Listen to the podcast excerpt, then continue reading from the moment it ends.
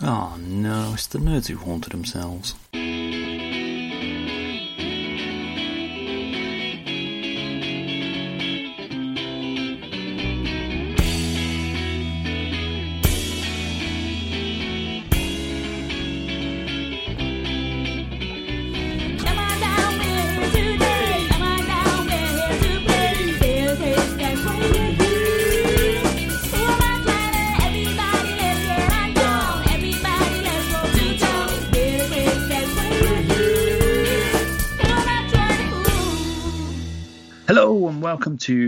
Series 6, Episode 2 of The Nerds Who Haunted Themselves, or as we're calling it at the moment, The Nerds Who Isolated, isolated Themselves. Uh, That's easy I to say. That is easy to say. I'm Stuart Moraine and I'm joined, uh, as always, from a socially distant, acceptable space of about, what, about 15 miles, 10 miles? How far away are we? Three miles, I reckon about five? Eight miles. Yeah, Eight about miles. eight miles. Well, yes. About fucking 20 miles along your road. So, Yeah, that's true. uh, yeah, by Andy Hanks. Hello, hello everybody.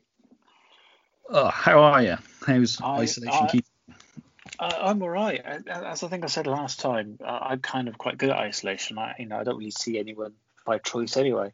It's it's the artist thing, isn't it? It is the artist and designer thing. Yeah, we, we self isolate. Um, but no, I'm fine, mate. Um, yeah, we're, we're all good. My end. We started going back to into the office twice a week, so I've had, you know I've had to shower and Ugh. put deodorant on. You know. Um, that ruins a perfectly good skive, doesn't It it? really Ugh. does. I to take my dressing gown off, you know. Well, sorry, I have to peel my dressing gown off. There's a nice thought. Just go naked. Yeah, exactly. Yeah, I didn't get dressed. You know, the skin was too sore. Um, You said I couldn't wear a dressing gown. yeah, ta-da. uh, but but no, but you know, it's it's fine.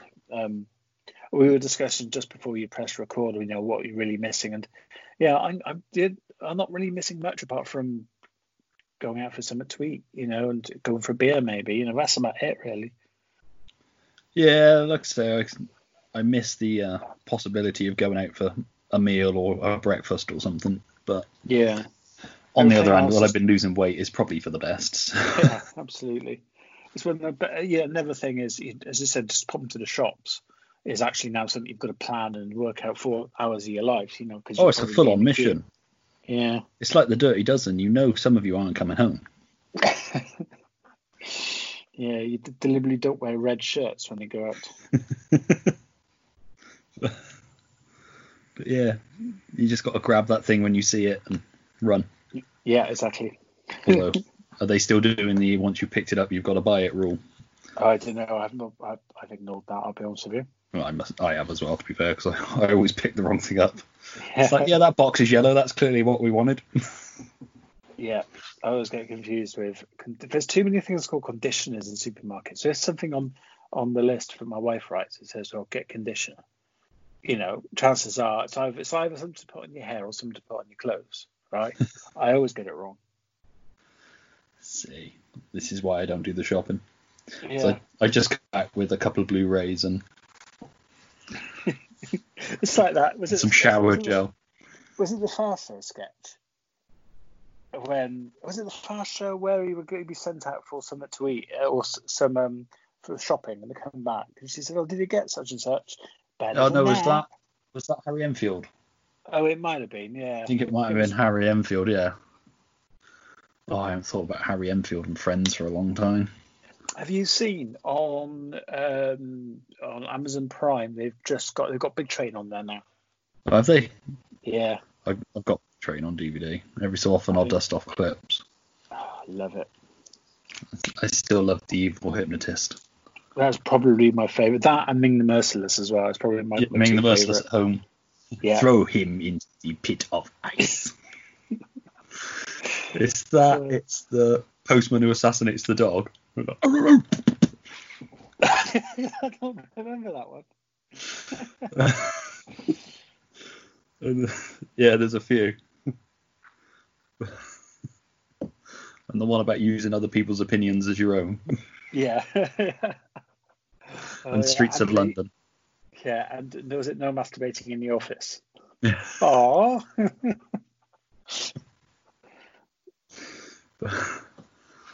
It's not the best office sketch though. The best office sketch is on the Mitchell and Webb radio program where they've got an office with a Stargate in it. okay. I'm not okay. I'm not. I'm unaware of that one. I'll have to. I'm not sure if they're on anything to listen to. If not, I'll have to dig the CDs out for you to borrow. They're very funny. If you like Mitchell and Webb. I love Mitchell and Webb. Yeah, uh, the only one I haven't got is the last series because it was available Yeah. for like a week and then it vanished. Okay. Everything goes audible or digital now, doesn't it? So, Yeah.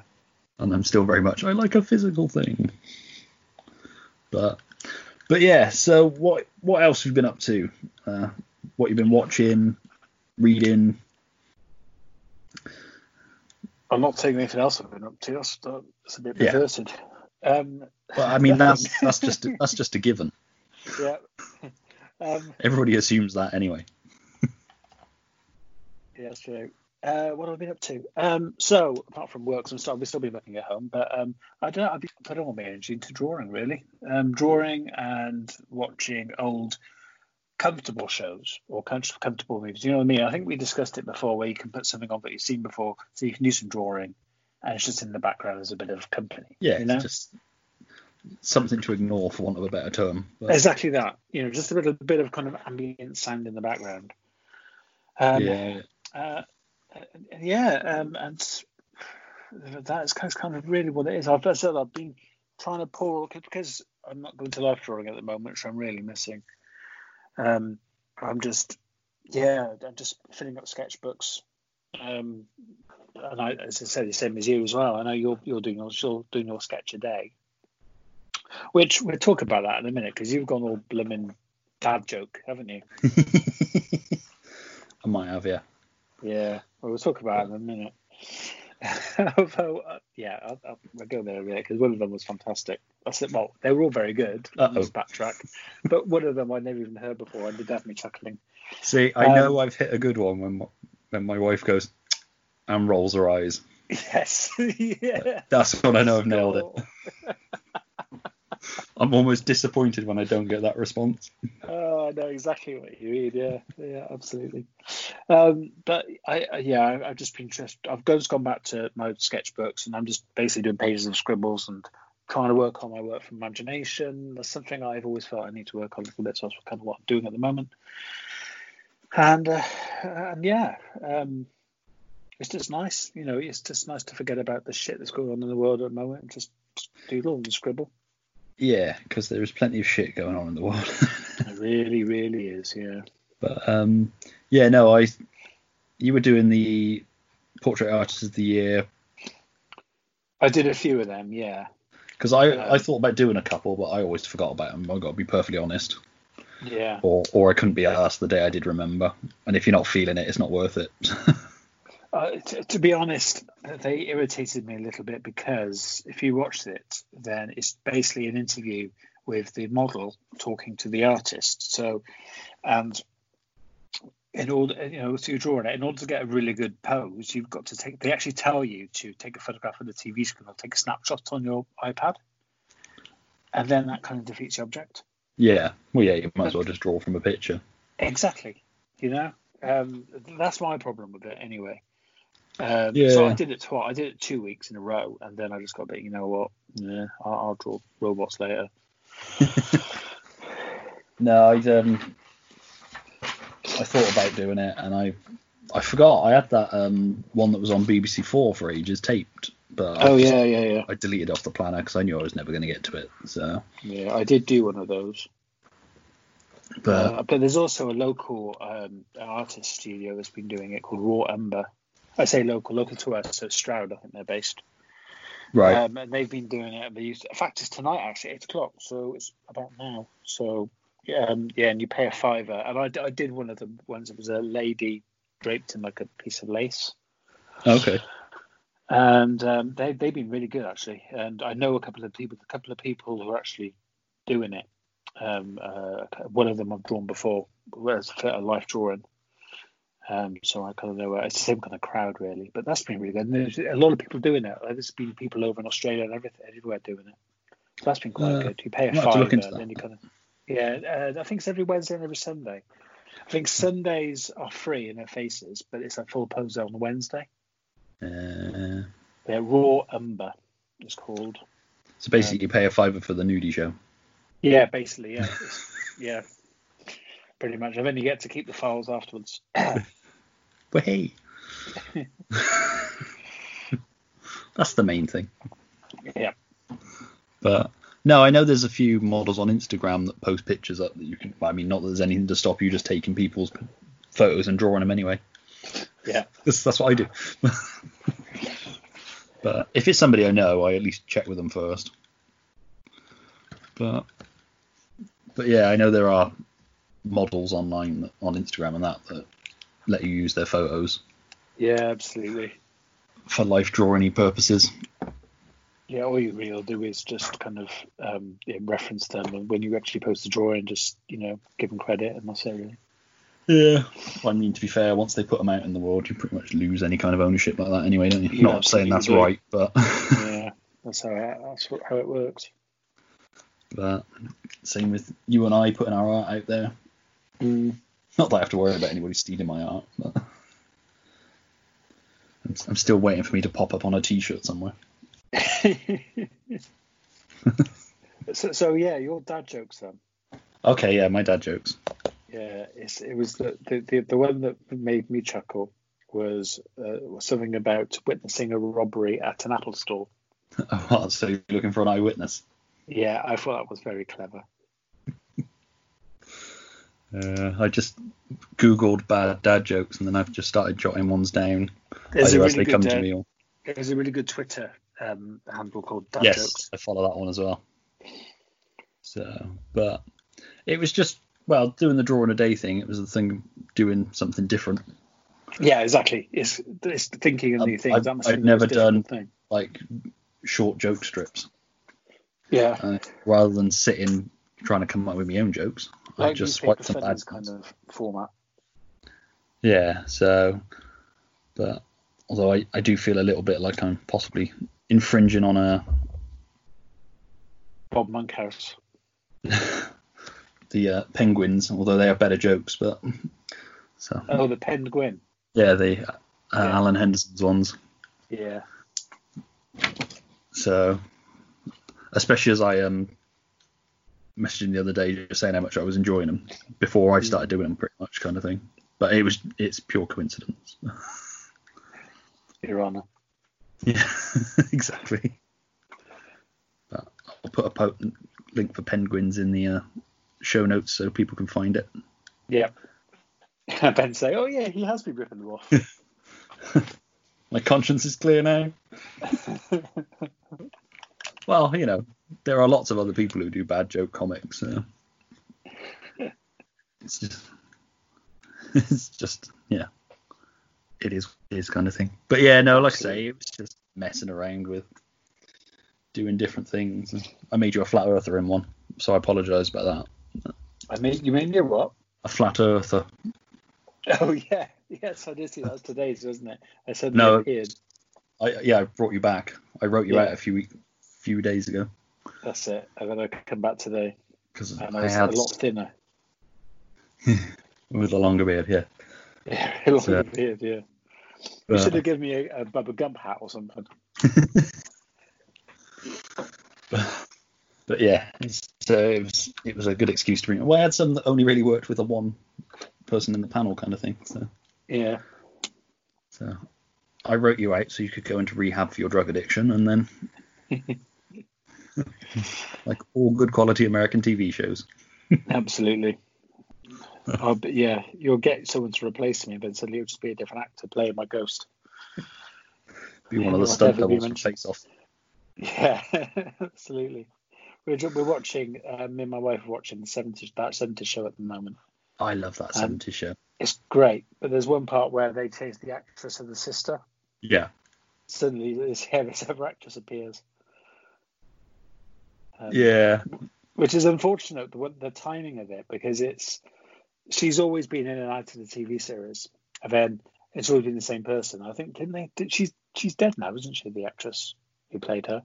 I think so. I'm not 100 sure. It's been a long Yeah. time since I've. And um, like finally, they actually find an actual um, they they give her a um, an end of a series cliffhanger, like a first proper storyline, and then the next it was a different actress playing the same character. She must be gutted.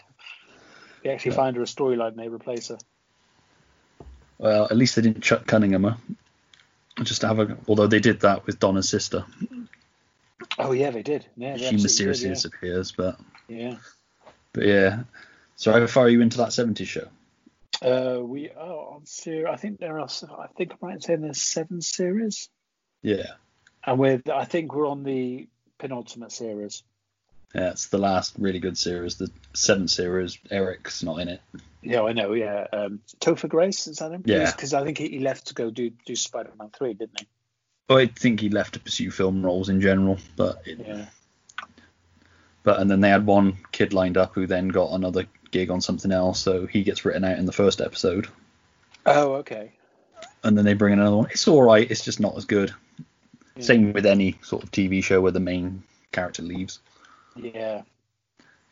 kind of thing. But like to be fair, it's it's the parents that make it in that show, especially Oh, Red. Ki- uh, and Kitty. Yeah. Kitty is hysterical. But I always liked Hyde as well, but he's problematic now. Yeah, oh, of course, yeah. Because wasn't it? Because last year or two years ago, he, he had all those rape um, allegations, didn't he? Yeah, and yeah. yeah. Scientologist. And he's a then Donna's Scientologist, yeah. Donna's a Scientologist as well. So. Oh, is she? yeah, Oh, didn't I know it's disappointing. Mm. It's always disappointing when you find out somebody's a Scientologist. it's just like, oh, it's a shame. or you know the other things that Hyde was accused of, or the actor that plays Hyde rather. yeah. He's a great character though, Hyde. I, I, Hyde's fantastic. Um, we watched also the guy who played Fez. Uh, I can't Yeah. remember his name, but it's amazing. Have you seen how what he looks like now? He's actually been in Yeah, he's in. NCIS now. Yeah, he is, and he's boy, he's a very different person looking looks wise. He's really Yeah, buff. Beefed up, yeah. Yeah. Yeah, he's in NCIS. He was he was handy manny on when Jack used to watch Disney Junior. Was he really? Yeah. And he was in that great Jason Isaacs series Awake that only ran for one series that was when he went to it, like two timelines in one his wife died and in the other his son died. Mm. So when he goes to sleep in one timeline, he wakes up in the other one. Oh, okay. So if he goes to sleep in the one where his son's alive, he then instantly wakes up in the one where his wife's alive, and then when he goes to sleep, it goes back again. Like a like a way of Groundhog Day. Yeah, except it's continuing. It's just you know, Yeah, yeah, yeah. are they both real? Is one real and the one's not? That kind of thing. And I think if it remember rightly, it ended with one where both of them are still alive. I can't remember now, Mm. but it's been a long time, and it's not one they ever repeated. Mm. But yeah, no, that was really good. But I was thinking about that 70s show the other day. Yeah. Might have to rewatch it myself. But yeah, it's, no, it's nice. It's a nice program to watch. You know, it's quite harmless. I remember although- watching it when it was on originally. So. Uh, yeah, although some of the lines that um, that Red says, you know, about mainly about Fez, you don't think you get away with it anymore. No, no, even in the, I suppose they could justify it with the, uh, it was the seventies, but Yeah, it's true. where was that? It was when I spoke to the woman from um, the BBFC when we did that Hmm. evening thing. Oh yeah, yeah. I think the rule was that you could have a character say those things as long as there was another character that either looked at them disapprovingly or told them it was wrong. Oh okay. So, or you know, not quite that simplistic, but Yeah, but because that's how they got around it a lot on Life on Mars. yeah. Oh, I see. But- But yeah, no, I've been I don't know. watching. Why, I don't know why, but instantly Shallow Mind came to mind. Then I mean, why didn't no Shallow Hal? Why didn't anyone? why didn't anyone do that to Shallow Hal? I don't know why I I've not seen that. I've not seen that film for a long time. Terrible movie. I know. I think I watched it once and that was enough. Yeah. So, but, but yeah, no. What have I been watching? I've been watching. I watched McMillions, the McDonald's documentary about the monopoly. Which I want Which- to see. is really good. Like I say, it's a documentary that sort of plays a bit like a heist movie. Hmm. Because at the end of the first episode, I was like, are they going to drag this out for like six more episodes or however many it was? And I was just fucking hooked. We were like, we got to watch the next one. We got to watch the next one. And yeah, like I say, we binge watched it in a day or two.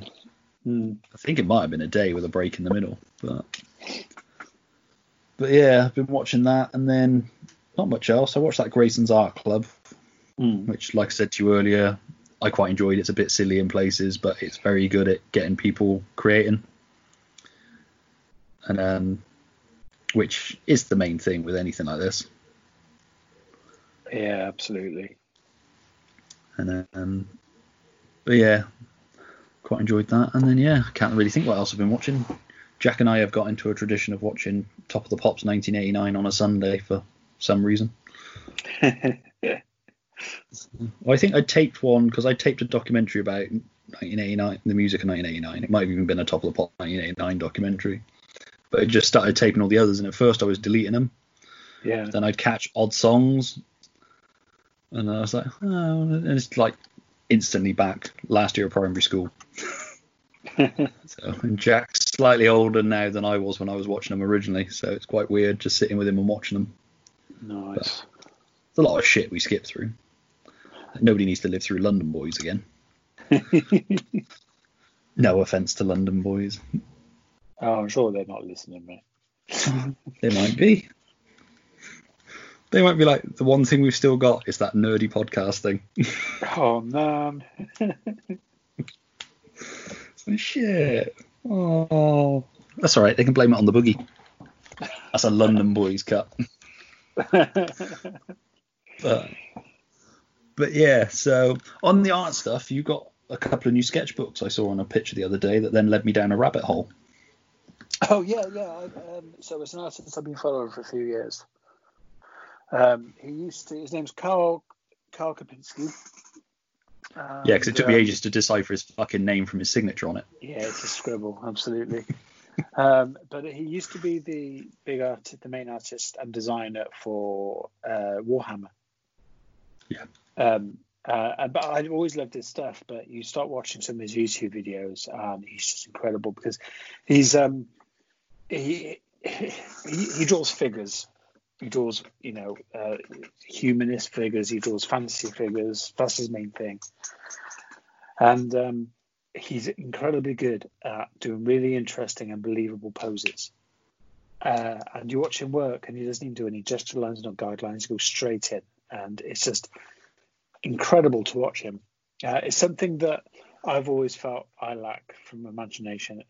From drawing from without reference, is coming up with interesting, believable poses. You know, in different perspectives. It's almost insulting how easy he makes it look, though, because he doesn't even hold the pencil straight. It's sort of casually, loosely in his hand, and he's just gently brushing it across the. Have you seen him use two hands yet? No, I haven't. I've just watched the one. I've got a load on my watch later Yeah. thing on YouTube because you know what it's like when you start looking for videos, you just end up adding shitloads. It's like Netflix. Yeah, absolutely. Yeah.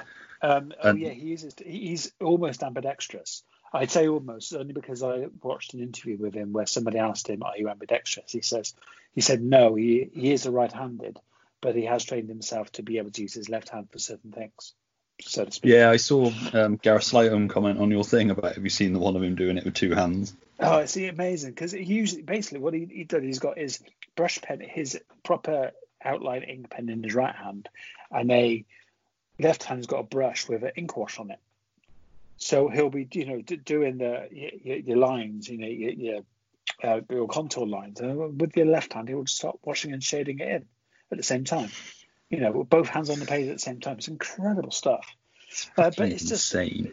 yeah, a- and he's he's just mastered the figures. He just mastered drawing figures and drawing really interesting poses, and uh, he just will. It, it, you just watch him draw, and it's really slow and kind of just almost like he's doodling, you know. Yeah, And all of his hands are perfect. All of his face expressions are perfect. His proportions are always perfect. His perspective, you know, always spot on. It's just incredible to watch. And he also likes drawing big robot suits and big robotic arms and big guns and stuff, which I kind of have a, I like as well. Um, so yeah, Yeah. I've been studying his stuff, and I've been trying to do that same thing deliberately. You know, throw myself in a deep end, starting a page with a pencil and just getting on with just drawing poses from imagination and no reference. Um, just filling up pages just full of doodles and scribbles, really. Um, and I, you know, some have been okay, some have been pretty bad. Um, but I think that's the only way you're going to get it. You know, just, just you know, hammer at it. Really, I think, in my opinion, I think that's how. I Yeah, the one I watched today was uh, him being interviewed, or you know, being interviewed and talking about his life, kind of thing. Where he's drawing a what turns out to be like a vampire hunter guy. Oh, is that the one where he's, he puts a plaster on his face? And then he says, Yeah, you know on his what? neck. You have a plaster on his neck. That's it. And that's what made Yeah. him realise he was turning into a That's what made him think he'd be a vampire hunter. Yeah. Yeah, that's the But one. I like Yeah, his yeah, thing in that where he's like, you'll do it and you'll sl- slog away at it, and you, then you'll get to a point where you're like, can't we just get this over with? Where he says it's a lot like having a poo. Yeah, that's right. But I, I liked his thing about you'll finish it and you'll look at it and you'll be like, oh, that didn't turn out the way I wanted. But then you'll find it again six months later and you'll be like, ah, actually, no, I quite like that. Mm. Yeah, Um, I. I quite like that perspective of not just binning it off kind of thing. Because, I mean, I was always guilty of I threw anything I'd drawn away once I was done with it. So Mm. pretty much as soon as I'd drawn it, it went straight in recycling. I never Yeah. used to keep anything. Now I do, but for better or worse. yeah. But Yeah, no, covered in covered in pads and paper. yeah, no. Yeah, this house would go up like you wouldn't believe the amount of but but yeah, no, I I really enjoyed that. Like I say, just watching him draw and sort of not really know what he's drawing until part way into it. Mm. But I do love those with doing sort of drawing like that, and then you accidentally come up with a character. Mm. That's one of the things that sort of come out of a drawing a day. I've had to have a separate thing where I write down which day I came up with a character that would work for something. Yeah, So I've got like you know day thirty or whatever. This character will be good for this story, kind of thing. And sort of creating that way, it's quite nice. Whether I actually ever use them or not, but. But again, it's just practice, isn't it? Absolutely. You know, your portfolio, just working on your portfolio and your skill set. Yeah, I mean, I got no illusions that I'm ever gonna have anybody being like, "Draw me this. You're gonna be amazing. Draw me this. Here's hundred quid." I mean, I've had a couple of occasions where somebody's paid me to draw something, but For hundred quid. not for hundred quid. No. no, you never paid, you bastard.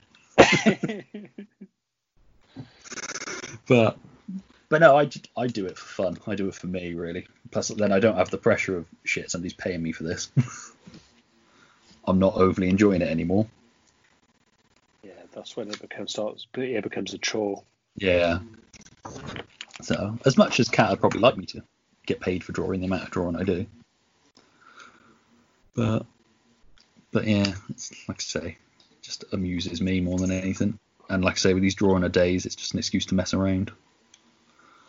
But I tend to be doing them, then I'm trying to work on the comic after that. But Mm. between work, homeschooling, and everything else, it's it's harder since the world went into lockdown than it was before. So, How's the comic coming? it's all right. I jokingly posted the other day that I missed the day where I sat at a table and just did one in 12 hours. But it's all right. I got a few more pages done. It's nearly Hmm. Because I'm just doing this sort of part one kind of thing. But it's not going to be like an ongoing thing so much. But I'm just the one doing that I sent you some pages for is kind of setting up the character. yeah. But I've, I've done a few more pages since the last whatever the last one I sent you was. But I took a break, so when I came back to it, the art style was slightly different, Oh, okay.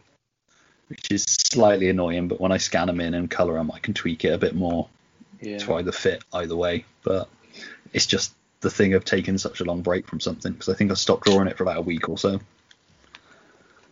And then yeah, came back to it and realised that I was doing it a bit more or not as cartoony as it initially is in those first few pages that I sent you. So Okay. I, I just need to either pull it back a bit, which was annoying because one of them I did and I was like, that's probably the best bit of comic book superhero I've ever drawn. Mm. But it's like it's it's not right, so I was toning it down with the pencil and when I inked it.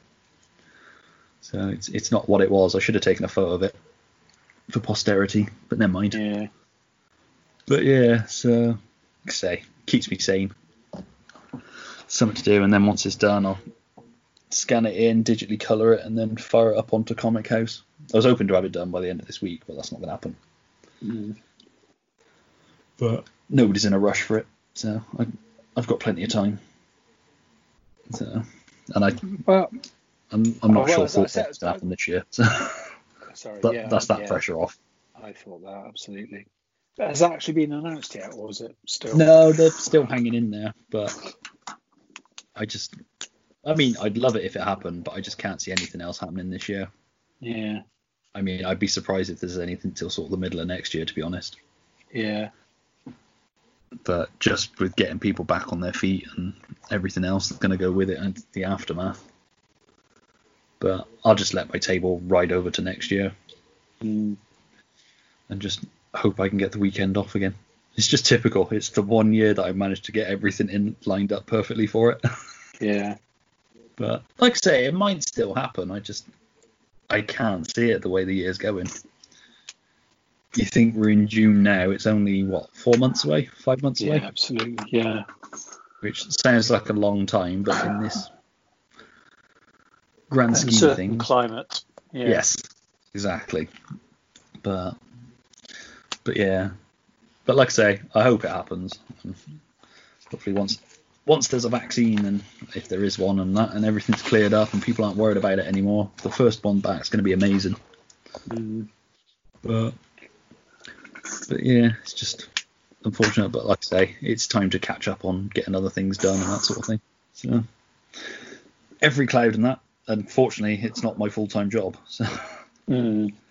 I'm not creating comics for money to pay my bills and that. So I've got that at least.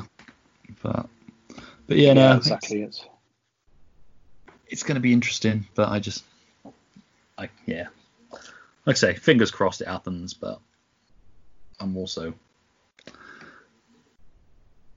yeah. You, you're not relying on it to pay any bills or anything. It's one of those things. If it happens, it happens. yeah, and that's it. To be fair, I'd probably lose money on it because by the time pay for the tables, hotel, travel, but it was never about making money doing it. It was just about. Are you drawing? I am. Sorry. Is it really loud? You're using markers, aren't you?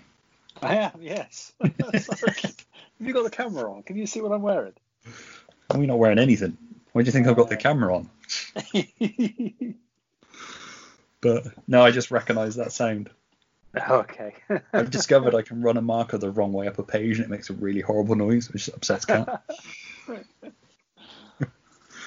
but I had some markers delivered the other day. It's the most Oh, exciting saw thing that. for a long Pro time. markers. Yeah. So I'd started using them again because I'd started doing those just using pro markers to do faces things, Yeah. which was very hit and miss. But Oh, yeah, I, I thought they were fantastic actually because you were really brave with the colours. yeah, like I say, I mean, if you're doing a draw in a day thing, you might as well fucking experiment. Yeah. It gets boring seeing the same thing every day. Says the guy who's almost done two weeks of uh, ghost comics. of, dad, of dad jokes. of dad jokes. Some people like them. so yeah, but yeah, I'm tempted to scan those in, just tidy them up a bit, and maybe put them together on Comichaus. Mm. Just it's some something I've worked on. and It's some content out there. Yeah. If, if I describe them as badly drawn and even badly, uh, even worse jokes, but you can go in disappointed. Well, they're going in disappointed, so they won't come out disappointed.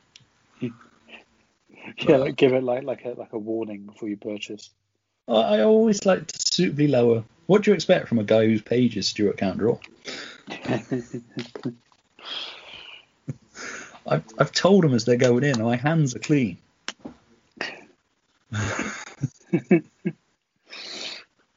but, well, you know, as, as clean as they can ever be. but yeah, so, but anyway, yeah, so the main thing that we were going to do tonight was talk about film scores and particular pieces of film music. yes. So, because we've we've sort of talked before a little bit about um, music we listen to when we draw, kind of thing. We've never sort of gone into any great depth, I don't think, on film scores. No. No, not not not the depth that we're going to talk about it today. No, because I don't know. I've always been a massive fan of film scores, Yeah. I think the first one I bought was the Danny Elfman Batman score, and I was so excited when I found it. I didn't even know you could buy scores. I just always assumed it was the songs albums or nothing. Yeah. Well, I mean, t- at the moment, I mean, it's, the film scores are basically our version of classical music, isn't it? Yes. You know, it's it's that kind of thing. It's something that portrays a mood. It's something that really adds atmosphere to something. You know, it's the closest we've got to you know John Williams and you know Hans Zimmer is the closest we've got to Beethoven and Bach, isn't it? Yeah. Yeah, I'd I'd agree with that. It's they work on two levels because they work with the pictures of the film, but the, the really good ones work as pieces of music in their own right. Yeah. Um, yeah, one of the ones I'm. Oh, how do you think when you draw volume three's just finished on Kickstarter? How how much? Uh, I didn't look. They got to half a million at one point. Blimey. Uh, yeah, I just had the notification. Let's have a quick look. Uh, oh, the goal was a thousand pounds, and they only Hmm. managed a meager seven thousand, uh, seven hundred and eighty-six thousand six hundred and twenty-five pound. Over nine thousand backers. Jesus. So, yeah, Two thirds of a million. Over two thirds of a million. That's it's like they're on Deal or No Deal, isn't it? They're just finding the slightly Yeah. higher boxes each time.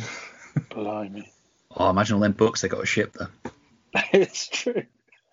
Uh, yeah, yeah, yeah, that's it. Yeah. Oh, I, d- I don't wish I was them. Yeah, yeah, I wouldn't like to be in their shoes. No, that's it. They'll probably want some film scores to listen to. nice. Nice. So, so we spoke about this, haven't we? And we have both compiled a list. You've you've done a top ten. I've like picked Yes. out like sixty CDs from my collection and tried to whittle Yeah. it down. And Whittled it down for a thousand. I've, I've whittled it down from sixty to about sixty-five. So, but some of mine are whole soundtracks. Some of mine are just pieces of music. yeah. Most of and- mine are in individual tracks. So, so I think as a ground rule, we should we sort of ruled out Star Wars, particularly the main themes. The, yes, the, the main because I think when I, I messaged you, I said the um yeah the Imperial March because I mean I mean that is just a perfect score. I mean that would probably be my number one. But Empire Strikes Back is almost perfect because it's got that, it's got Asteroid Field, yeah, um, the main Star Wars theme, obviously. It's just such a good fucking. Like I say that, and A New Hope's got the throne room thing at the end. Yeah, To be fair, whether you like the films or not, pretty much all the John Williams Star Wars soundtracks are really fucking good. yeah, The only one, well, the sequel ones I found a bit. I wasn't fussed on Force Awakens one, Mm, but that might grow on me. I've not listened to it again, to be fair. And um, yeah, I found Rise of Skywalker was a bit like a best of, yeah. So yeah, which you know Although isn't a bad in thing. the tr- in the trailer they did a really really nice version of. Oh, what what song was it? I think what what tune was it? I think it was actually the Star Wars theme. It was the Star Wars theme done on a piano, wasn't it? It was gorgeous, absolutely. Yeah. So, I, but I don't think that's in the film. No, I don't think it is. I think it was just trailer music. That'll be on a special edition CD one day. Oh, it was stunning. It was a real plinky plonky slow piano. It's really. It's nice. like the Bond themes always have great versions of the theme tune in the trailers sometimes, yeah, and then it's not actually on the score. It's like chuck the trailer score on there as well. Just you know, for completists. But but yeah, so I vote with John Williams. We rule out the obvious ones. So no Jaws, Okay. no Superman, as in main themes. yeah. Um, Yeah, stop. Should we stop there? no Raiders theme. Yeah, So that's sort of the big Jaws, Raiders, Star Wars, Superman. That's the big John Williams themes, isn't it? Okay. Yeah. I think. because we so. we can all agree that they are pretty immense. Yeah, They are they're, pretty- they're, they're a given. yeah. Pretty much John. Williams gets a pass, but there are some John Williams tracks that should be highlighted. We can't we can't do them without at least having one John Williams in our lists. So, Can't do it. well, go on then. Let's pick a John Williams each. So, or is is your John Williams higher up? Uh, let me have a check. Should we do these in no particular order? Because mine are in no particular order, Sure. and then do we don't I- we don't do have to have the num- backlash of I can't believe you put that above that. all right, fair enough. I do have a number one, although my favourite of all time. Okay. Uh, but we can I can just chuck that in somewhere. That's fine. So should we just chuck one in? So uh, we I've picked ten, but I've actually got thirteen because there's a few that I was going to mention as a I can have some honourable mentions and Honourable mentions. That's it. Right. Okie dokie. I'm just going to find it. I apologise if music starts playing, um, because I, I'm going through my playlist and I'm going to read. off there, So I've created a playlist, so hopefully it won't. Mhm. Okay, right. Do you want to stick with him first, so to speak? Who were title of your sex tape? Um, see, my John Williams one, I've technically got two on my list, but I'm gonna toss out the Jurassic Park theme as another given. okay. Well, 'Cause- I've also got Jurassic Park theme on there as well, so we'll, we'll toss that as a given. So So it's just an obvious theme, isn't it? it's stunning. It's, it's superb, but and it's, It's just- used so well across other films as well. Somebody even um, Ken Reynolds, because I put a tweet out just asking people to chuck in other ones as well, and he put Yeah. Jurassic Park as a classic, same theme played in about ten different ways, and it is. You Yeah. get a slow version, you get an exciting version. But it's it's just it's one of those. Uh, I think it's it's really important for a really good theme. It instantly puts you into the film. It instantly it just it make well it, Jurassic Park just makes my my hair stand up on on end. It's the way that it builds and it builds, and it's just perfect for the film. Oh, it is. It's superb. you know, Absolutely it's- superb. It's stunning, stunning piece of music. But my John Williams one is probably going to come as no surprise to people because it is off the Superman the movie soundtrack, but it's the Planet Krypton, Okay, um, which plays almost. Is it? It's they use it in the Superman Returns trailer, which was the first time I really noticed it. Obviously, I'd always known it in the film, but I didn't really notice it as a piece of music. You know, how sometimes music just passes over you. Mm. in that weird way, and then it's used with something, or somebody uses it, and you just instantly fucking lock into it. And um, yeah, so mine's the Planet Krypton, which plays. At the, I can't remember if it plays before the main. I think it is before the main march because it's the stuff on Krypton, or is it? Can't think with the film now. I only watched it the other day. But yeah, anyway, so yeah, Planet Krypton's mine by John Williams Okay. from the Superman the movie soundtrack so that's your John Williams card. that's my John Williams card played. Let's get the big boys out of the way first, and then Yeah. Okay. My John Williams card is actually a Star Wars one, but it's Rey's theme from um, uh, Force Awakens. interesting. After I just I know. After you just said that, yeah. Uh, it's brilliant. It's lovely. It's really, it's really kind of. It, it, it, it, it's got it's, it's quite a curious tune. It makes it's like full of curiosity and kind of intrigue.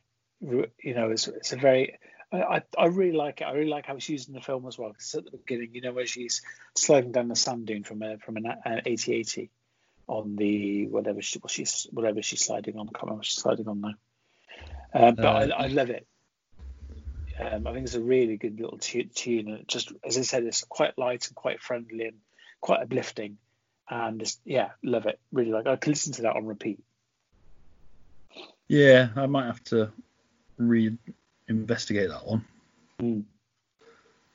But, uh, like I say, it largely left me cold when I listened to it originally, but then I was, wasn't feeling great about the film either. So sometimes Yeah. it's separating the two kind of thing. Yeah. But but yeah, no, um, that's a good show.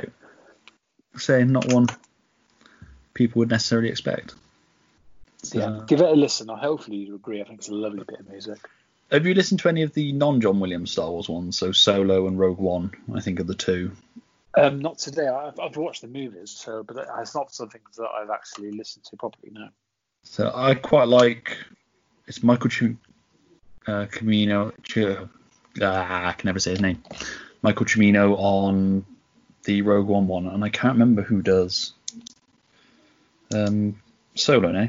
But the Solo one's quite nice because it's got some John Williams stuff laced through a bit more than Yeah. Rogue One possibly has. But they're quite nice. It's kind of that thing. It's like who can you possibly see doing Star Wars Mm. without John Williams kind of thing. Uh, let me see if I can find out. It's John Williams and John Powell. I like John Powell anyway, but but yeah, it's um, it's nice. It's got some nice John Williams stuff, sort of rejigged a bit and reworked through it. But but yeah. So anyway, that's our John Williams. We've played our John Williams card. Okay. So do do we do another biggie or do we just Tell you what, let's check one? in. What's your most unusual or most obscure one? Ooh. I I don't know what you'd describe as obscure. Um, Left field. okay, Something that- Possibly yeah. then. All right. I am going to go with Graham's theme off of the Manhunter soundtrack. Okay. Yeah, Michael that, Rubini. work. Yeah. Absolutely fucking love that. It. I spent a fortune on the soundtrack. Hmm. I, I bought what was meant to be like a rare, um, only available to executives edition for like 60 quid in the early days of eBay. Yeah. It's the most I've ever spent on a CD. I'm pretty sure it was just a ripped bootleg job and I got ripped off, but I didn't care because I finally got it. And then once they released it, prop- re-released it properly again. Yeah. But I absolutely love that piece of music. It's the piece that plays. Um, it's when he's figuring out who the Tooth Fairy is, Oh, okay. Sitting watching the tapes, working out how he picked the families. It plays then, and I'm pretty sure it plays when he is does the Just You and Me Now sport. But there's a few bits of music in that film that I absolutely love. But yeah, that's probably my obscure one. Okay. So, what's your most obscure one you got on there?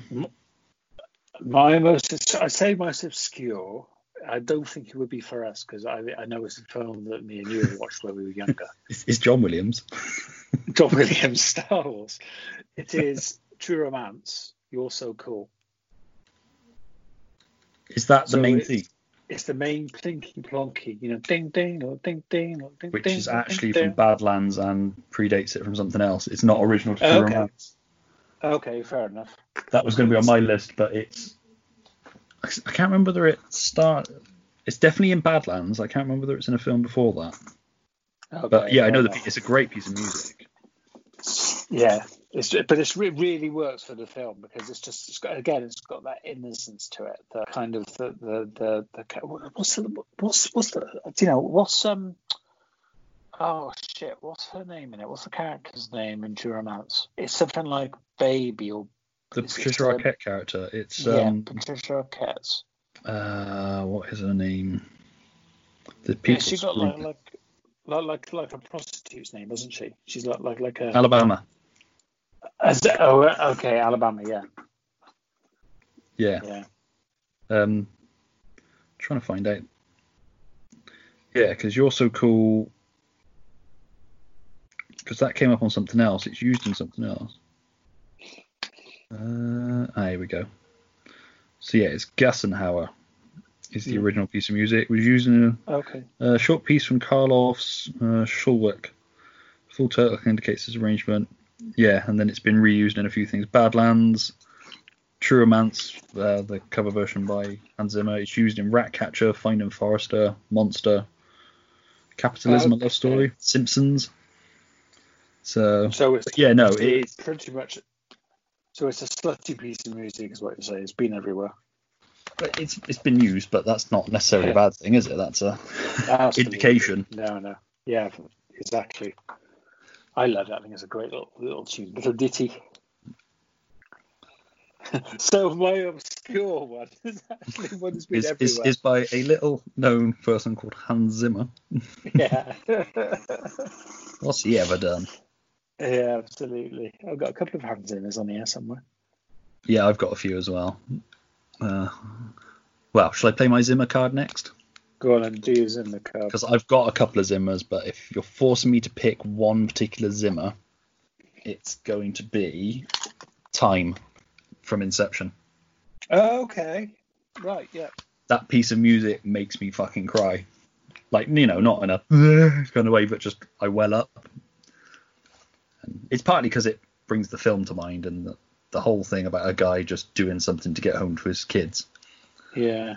Uh, we talk about it on one of the and why not? So did the Captain Fantastic one about Yeah. like, with with Inception, with the ending where it's like, oh, was it still a dream or was he actually there? I'm like, no, fuck it. He was there. He was out. He was reunited with his kids. Give me the happy ending.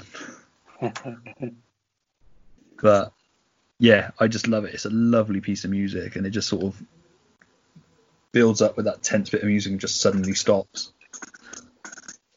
But yeah, I mean, there's a lot of Hans Zimmer you can put on. Uh, like John always said on Twitter, the Man of Steel soundtrack's great. I'm not a fan of the film, but the soundtrack's great, and the um, his piece of music from that, the "What Are You Going to Do When You're Not Saving the World," is superb. It's a Yeah. great Superman-y theme for a modern age. Um, but yeah, that whole Man of Steel score is great. It, it nearly made it on there. I just can't sanction Man of Steel.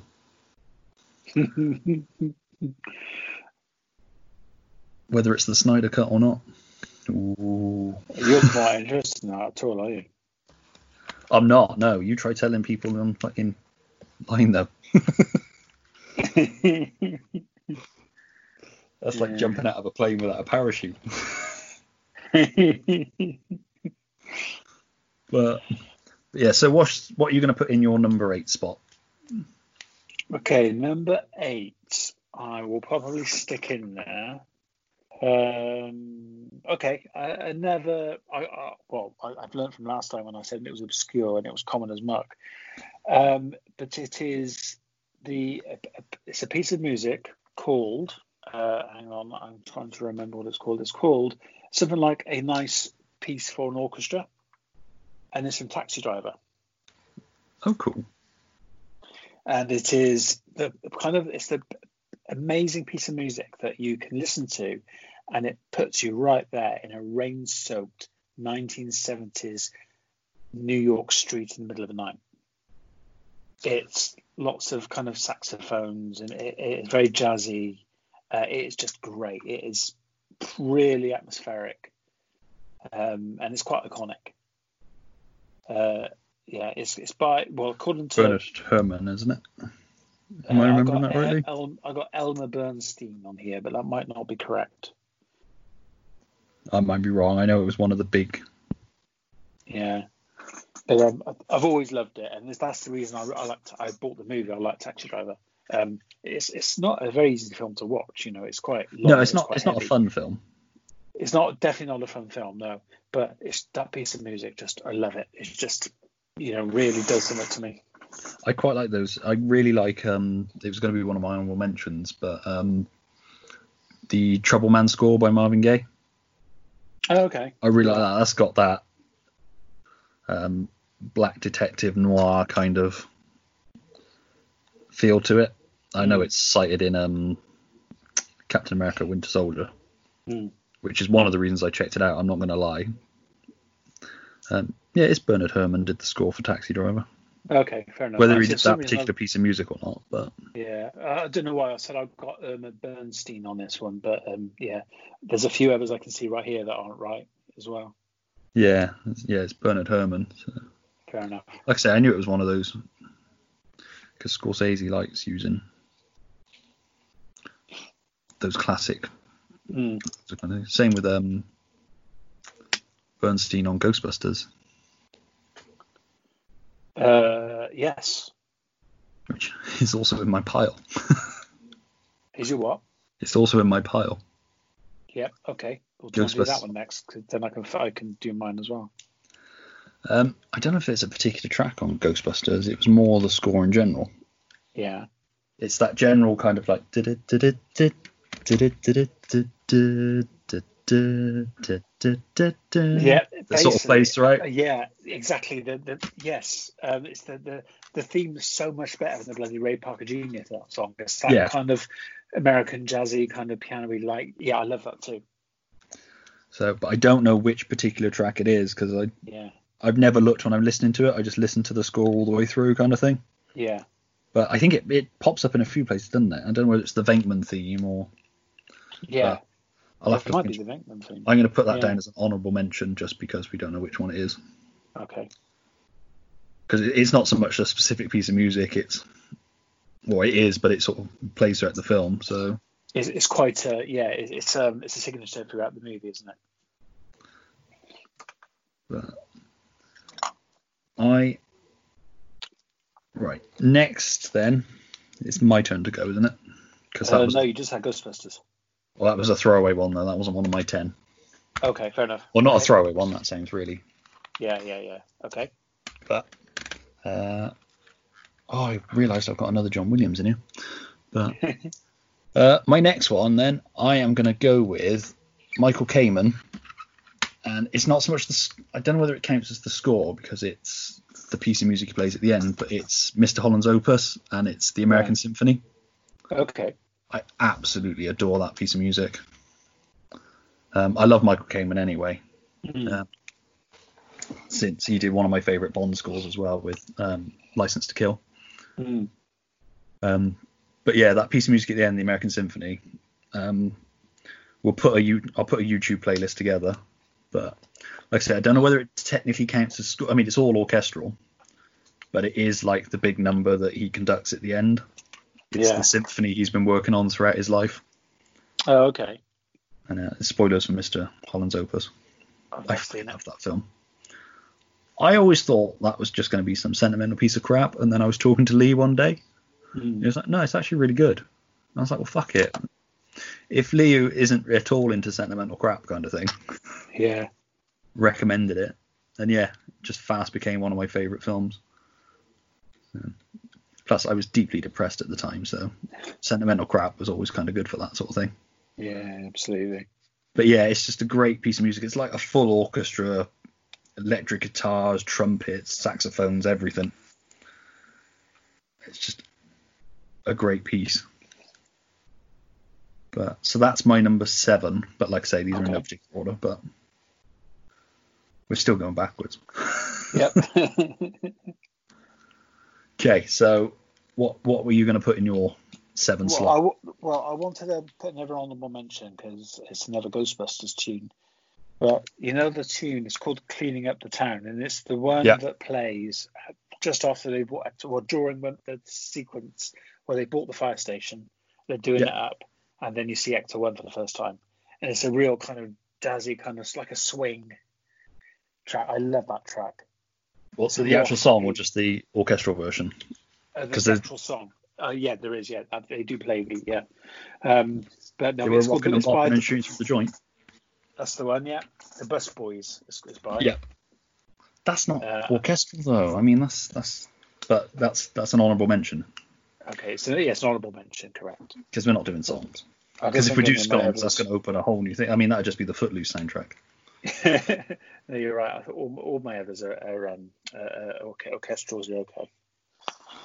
So, but yeah, we'll we'll put that down in the honourables. Okay, dope. That is a. There's great songs from that. I love that, and I love Saving the Day as well. I have that one, Yeah, which is uh, where they go to do the final confrontation. and there's there's that magic track as well. Was Yes. that from Ghostbusters too? No, that's from that as well. It's when um all the ghosts escape. That's it. Because if you actually listen to the song, the bit they use in the film is from the end. It's Okay. a very different song leading up to that point. Yeah.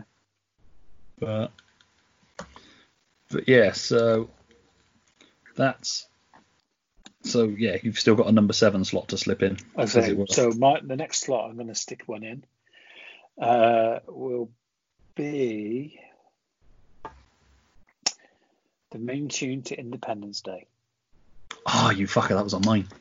Yeah, I know. I saw it. On That's all right. That frees me up for another David Arnold. So uh, just great. Just so again, it's just so it just gets your blood pumping, doesn't it? oh, it's. Although I couldn't actually find it on the album. The one I found is only tw- is uh, only two minutes long, and it only kind of hints at it. the last got- it's what ends the film. Yeah. on my oh, okay. on my CD soundtrack is the one that ends the film. Okay, It's the one the very I've got last here one. is it's called 1969. We came to something. We came. Oh, it must have left the disc in the CD player. No, handily this doesn't actually have, but yeah, it's the very last track. Yeah. The opening one Okay. is the um, it's the slow version, the duh, duh, duh. but when you get to the very last track, it's the duh, duh, duh, duh, duh. That's the one. I love that music. They used it on. Dirk Maggs' Independence Day UK Oh, yeah. radio version because obviously Yeah. it was a Fox licensed thing, so they could use the music. And I loved it for that. Mm-hmm. But um, yeah, no, that's like I say, that was on my pick as well. So that frees me up to have a David Arnold James Bond one instead. So thank you. but what do you remember when we went to watch the second one at the cinema? Oh, Uh, yes. when I we do. came out, I said that what that film was seriously lacking, apart from all, all the other things it was seriously lacking, was David Arnold on the score. Yeah. Oh my god, that was a terrible movie. I say I I didn't hate it when I was watching it, but just the more I think about it, Yeah. but it's yeah, it is a piece of shit. But it's just it's a film that doesn't need a sequel because you could never No. recapture that Mm. that wonderful, stupid fucking madness. It's got completely doesn't make any sense whatsoever. Brilliance. It's a tip. It's a absolute popcorn movie. It's fantastic. The It is original. superb. Yeah, Right. I love it. I am going to go something different for this one. Okay. possibly. And it is called Intriguing Possibilities, and it's from the social network. Okay. Trent Reznor and Atticus Ross. It's just a great piece of music. Nice. A bit synthy, a bit. I think it's a bit synthy. I don't know. Mm. I might be wrong. I don't know much about music. I just know what I like, kind of thing. But yeah, it's just a great. I love the the whole social network soundtrack. To be fair, so I could have put it in as an honourable mention. Yeah.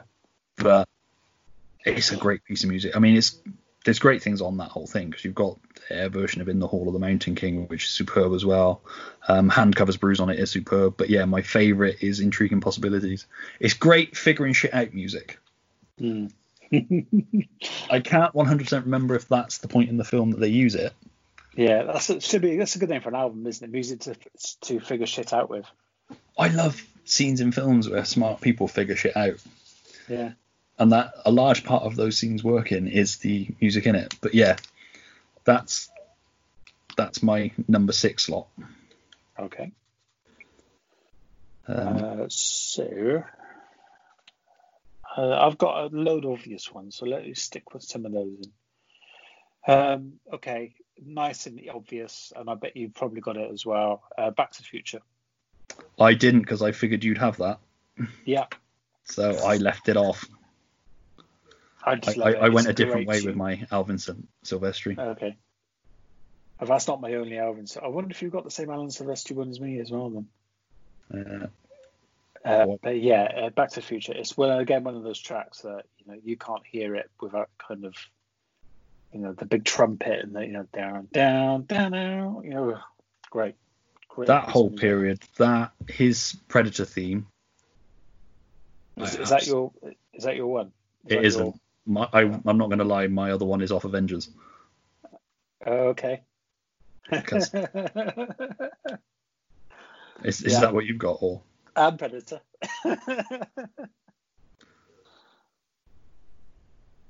the Predator one's fucking great. I've always loved that piece of music. And it's just Yeah. got that great happy crescendo. It plays Yeah. so perfectly over the end scene where it's like, oh look at all those people that are smiling. Oh no shit, they died. That's that's the really cheesy credit scene where they they all kind of you know got cigarette cigars in their mouth and they're kind Yeah. of nodding and smiling at the camera. Even though we just see them brutally murdered a few minutes ago. Even characters that pretty much never smile in the film are all laughing. You're like, oh, it was a jolly day. Uh, But yeah. Again, I thought you'd have Predator, so Yeah, I got I Predator. did beat to throw it in there, but but like I say, we've got quite a nice mix going so far. Yeah, absolutely. Um, right, my next one then, I'm going to go for something a bit actiony, Go. and I am going to go with the main titles from Speed, Oh wow, okay. Great, By, uh, great choice. Mark Mancina. It's just, it seemed to be used. I may be misremembering it, but it seems to be that piece of music that was used in every 90s action movie Yeah, in the trailers for them.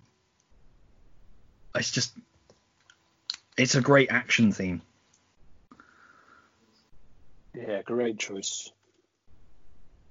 and you know it kind of takes me back to the 90s as well which is it's a good really good score actually Mm. because well you know what i'm like if i like one piece of music i'll buy the whole score so but but no i i've, I've always loved that piece of music And like I say, it just seemed to be used in everything. It was that and the Crimson Tide soundtrack seemed to be used. I'm sure they used the speed one in Bad Boys. Okay, It's that probably. Yeah. Yeah. Oh, of course it is. Yeah. Um, no, they would have. Yeah, that was in Bad Boys. Yeah. So if it wasn't actually in the film, it was in the trailer. Yeah. But yeah, it's a like I say, it just captures that 90s period of action movies for me. But yeah, that's my a lot of mine are obvious. I'm trying to swing away from the obvious ones.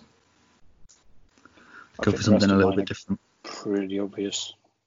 So, because um, yeah. So your number five slot then? Number five. Now I can't. It's like how do you pronounce it? Is it Vangelis or Vangelis? Vangelis. Yeah, Blade Runner love theme. It's the saxophone one. Yeah, You know it. It's the um, yeah. I was pretty much going to have um, Blade Runner as the whole. Yeah, but it's that particular track again. You know, I said when I was on about the taxi driver theme, how instantly Yeah. you listen to it and that puts you in a place. It's the same with this one. You've got that saxophone playing, and you've got it's kind of a again you've got, got the synthesizer sound as well, and it's it's very 80s. You know, it's a real 80s track, but it's lovely, and it just puts you right there in a bit of a rainstorm in a neon soap street. You know, in the middle of the night, and it's really atmospheric. It's a great bit, bit of music. Yeah, it's superb. It's a fucking great choice. Mm. Um, but um, yeah. So um, I really like that soundtrack. I quite like the score for um Blade Runner 2049 as well. Yeah, yeah. It's I have that on. I mean- I listen to that. Um, I I might leave out. that. You are? I was just looking at my pile. I might leave out superhero themes, Oh, okay. with the exception of Superman. But no, because my num- yeah no. Yeah. Anyway, all right. My next one then is going to be. It's actually Overture on the soundtrack, but it's the main title theme from Robin Hood Prince of Thieves by Michael Kamen. Oh, okay. So that's, that's my second Michael Kamen on here, but Yeah. But it's they used it recently in um, an advert for some business fund hmm. um, thing where the woman's flying her shed. Oh, and. Disney, yes, Disney used it for a long time in their opening things. Yeah.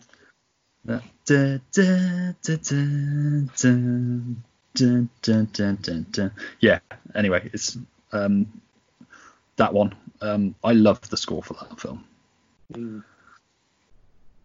And um, I mean, the soundtrack does have Bryan Adams on it, but you can't win them all. but but yeah, no. Um, like I say, I that sort of led me down, and that and License to Kill led me down a Michael Kamen rabbit hole because he did the score for the Iron Giant as well, which is a wonderful score. Yeah, it's stunning. That's a good shout, actually. Yeah, that was going to be one of my just whole score. Yeah. But I've only got three slots left. This is going to get tough because I've got a couple of obvious big guns to get on there as well. I might just do the obvious big guns as a separate one. Okay. Yeah, fair enough. Uh, I don't even know where I am, so we just took everything in. we won't limit ourselves to numbers. All right. Um, what are you going to chuck in for your number four? Okay. Um, I'm probably going to stick in. Hang on, let me have a look. What have I got? Um, can I stick another throwaway one in there? Because it's, it's, it, but it's probably the entire soundtrack. Now, this might be a little bit controversial. Well, we could do entire sound- soundtracks after. Should we save entire soundtracks for the end?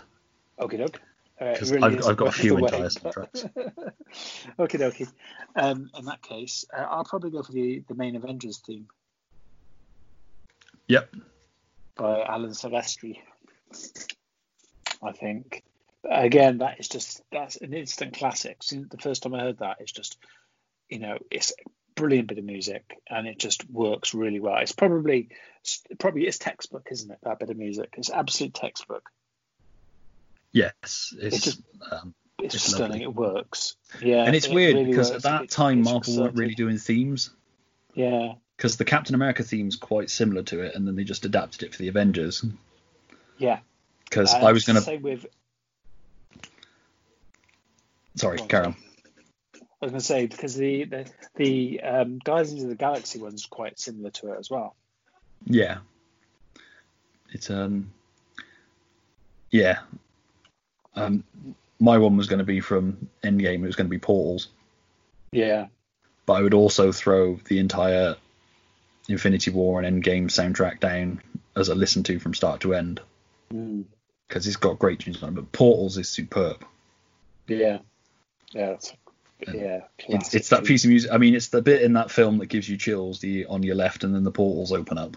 Yeah, But that whole thing, and then it builds up to the Avengers theme when they go into the fight, but then That's just it. cuts it cuts it off and goes into a different tempo version of it. But yeah, for a long time I wanted the Avengers soundtrack just for that piece of music. But mm. but yeah, it's, uh, so oh three slots left. Oh, how do we play this? Right then. Um, my next one then, it's going to be, uh, it's Klaus Badelt and it's um Hans Zimmer as well, and I can't exactly remember which ti which song it is on it. Uh, I think it's He's a Pirate, but it's the main theme from Pirates of the Caribbean.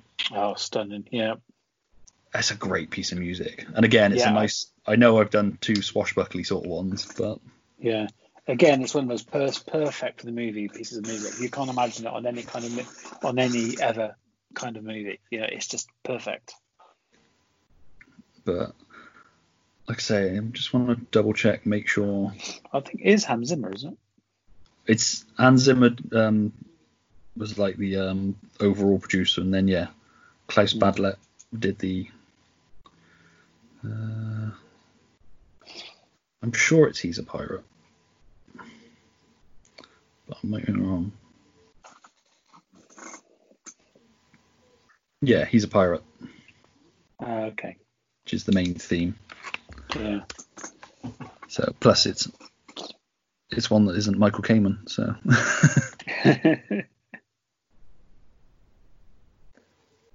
so yeah, that's my next one. okay. So like I say, I'm running out for getting other ones that I absolutely love in here. So Mm. it's the trouble with trying to narrow shit down. Yeah, absolutely. So is that three left? I've got two left now. You've got three. So what's your number three going to be? So my number three, this is beautifully random. It's the main theme from Police Academy. There's nothing wrong with that. That's an awesome piece of music. It is, it- It's great. And I watched Police Academy. It was on channel late night channel four, uh, maybe a week ago. And I was up and I just put it on and I laughed all the way through it. And it's just that piece of music. Again, it reminds me of a bit of my childhood because me and my dad used to love the Police Academy movies. But you know, um, it's just great. Yeah, and I, I thought, yeah, we've got to put that in because that's just funny. It's a great bit of music. So, is that? Uh, trying to think who does that. Yeah, I don't know. I don't think there's anybody particularly. Robert Folk, maybe? No, that's. It might be Robert Folk. I'll have to look into it. Yeah, Robert Folk, I'm sure it is. Okay. Or two slots left. Actually, I'm going to save one of mine because it can go on a whole soundtrack. Okay. So my number two then, oh this is tough, is James Newton Howard, and it's I Do Believe in Fairies from Peter Pan. Okay. What, the The- Robin Williams one. No, that's Hook. The Oh, yeah, 2004 one with Jason Isaacs as Captain Hook. Okay, I'm unaware. The film's all right. The PJ Hogan directed one, Hmm. but yeah. Um, again, it's another piece of music I think has been used elsewhere, but in fact, my last three have been sort of swashbuckling. Hmm. and I've not got any James Bond on here. Oh, blimey. but I do kind of think that James Bond is a a list in granted. itself. Yeah. So, but yeah, that's mine. I, it's just a really nice piece of music. They played it a lot when we went to watch that Peter goes Peter Pan goes wrong. Yeah. You said that was really good. Yeah, it was really funny. Uh, I mean, it might have been funnier because the kids were pissing themselves laughing, but, which always sways things. But yeah, um, yeah, I just really like that piece of music. I bought the soundtrack purely for that, and then the rest of it's great as well. But it's that main theme again. It's got that magical, adventure sort of feel to it. Mm. Um, but yeah, that's my one there. So you got two slots left. Where's RoboCop going? So my number my number two is RoboCop. Not that predictable. I knew if I had wasn't going to have it, you were going to have it. I deliberately in that photo I sent you put the RoboCop theme in, uh, the RoboCop Yeah. soundtrack in there. Just to go with me. no, I, again, yeah, okay, yeah, we all know that it's my favorite movie, but it's just a great bit of music, and I love it. And it's just, it's really, again, it's puts you right there, and it's great. It still gives me chills. It's just a great bit of music. Really like it, and of course, even I even like the, the track for the second one as well. I don't know what I think we discussed this with Dan on our. Um, yeah, they alter it slightly for the second one, don't they? yeah, it's actually a, it's a very different bit of music, but it's still good and it's still got the same themes to it as well. Um, Because I take it we're talking the da, da, da, da, da, That's da, it. da, da, da. I can't remember. Is that the main title one on the soundtrack or? That's the yes, it, yes. Yeah. I think it's actually the- yeah. And then RoboCop two is. Dun, dun, dun, dun, dun, dun, dun, dun, dun, dun, dun, dun, dun, Yeah, that's right. I think. Yeah. So, or last slot then. I'm gonna have to for my last slot. If it's the same one as mine, I'm gonna fucking kill you. I don't think it will be. Go on. Em. It's gonna be the main titles theme from Batman by Danny Elfman. Oh, of course. Yeah, I would have guessed that would be yours. It is. A, yeah, absolutely. It's the piece of music that led me down the whole scores route. Um, and there's great Is that, is variations that the only Danny Elfman we've mentioned today?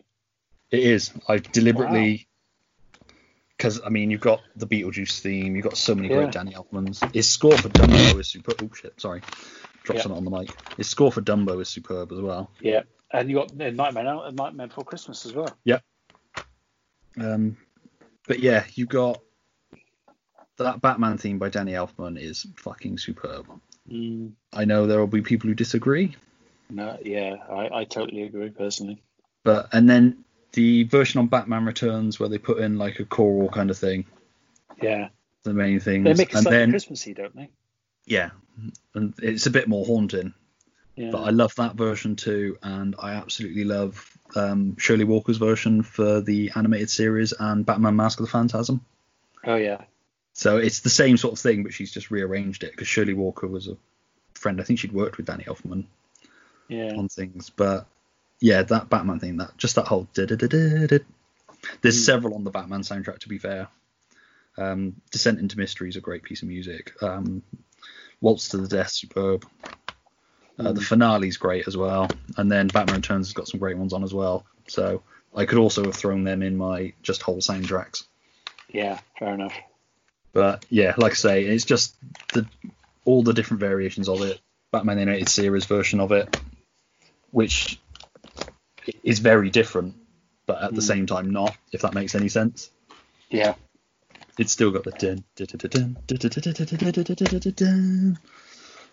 kind of thing. It plays a bit more the finale kind of thing, but um, yeah, that one. Like I say, I could do a whole separate list of comic book slash superhero soundtracks. Fair enough. There'll, there'll be a couple on my whole soundtracks to listen to, kind of thing. Um, so your number one then? Okay. Any any guesses? Trying to think, films you love. Okay. I'm gonna I'm gonna I'm gonna bang two pens together. Okay. And I'm gonna see Terminator. guess Okay. Oh, shut up. Yeah, I was gonna do. That's another theme that is superb in the first one, fantastic in the second one. Uh, I honestly can't remember it from the third one or Salvation, but then it's really well done in Yeah. Ge- Genesis. Uh, Genesis, Genesis, yeah, whatever. Yeah. Um, they do a really nice version of it on that that I to the point where I was tempted to buy the soundtrack, but it's quite expensive at the minute. But yeah, that like I say, that was one that was on my list, but I did bypass it because I was like, it's going to be on your list somewhere. Yeah, it's my number one. It's always has been my, my favorite theme, my favorite movie theme. It's just, it gives me chills, as I've probably said about five times tonight. Uh, I love it. It's great. It's just iconic. It's just set to, you know, again, as I was saying, that it makes you think of a certain place, a certain time. Yeah. For some reason, this one, I say reminds. I wasn't even, well, I wasn't even, I didn't go. But can you imagine going to the cinema to see that in America? Uh, one night in the was it seventies or eighties? Seventies, wasn't it? it came out? I think I uh, 80s, 84, I think. Okay, eighty four. Yeah, 84 because he did Aliens in 86. Okay. Uh, yeah, im- imagine seeing that and then coming out of the cinema and you're still having the do do do do in, in in your head. It's just oh, great. I still bang Yeah. two knives together when I'm getting cutlery out and go. Yeah, that's it. Anything metal, I will make that noise on it. So you going with the one from Terminator or Terminator 2? Uh, the, the, the original, the first one, as, as it yeah during the intro titles. But Yeah, no, that's an awesome piece of music. Yeah, fantastic. Um, yeah, I like I say that was in the pile as well. So we're quite similar. I I have got more though. Um, Go on then. before I, before I do whole soundtracks, um, Yeah. the Lorne Balfe Mission Impossible Fallout soundtrack is superb. Okay. But there's a there's an overture version on YouTube that's got like you know it all compressed down into like 16 minutes. Mm. Um, but yeah, actually no, I could have had that as my whole soundtrack job. But yeah, Mission Impossible Fallout's a great fucking soundtrack. Um, John Williams Home Alone music, Oh yeah, lovely. great piece of Christmas classical music. Um, um, yeah, again, bought the soundtrack just for that, but Mm. it's John Williams again, so. But Yeah, that's it's on my track. list. Um, Yeah. the theme from Ghost in the Darkness by Jerry Goldsmith, Okay. absolutely fucking awesome. Can't remember that. It's, it's uh,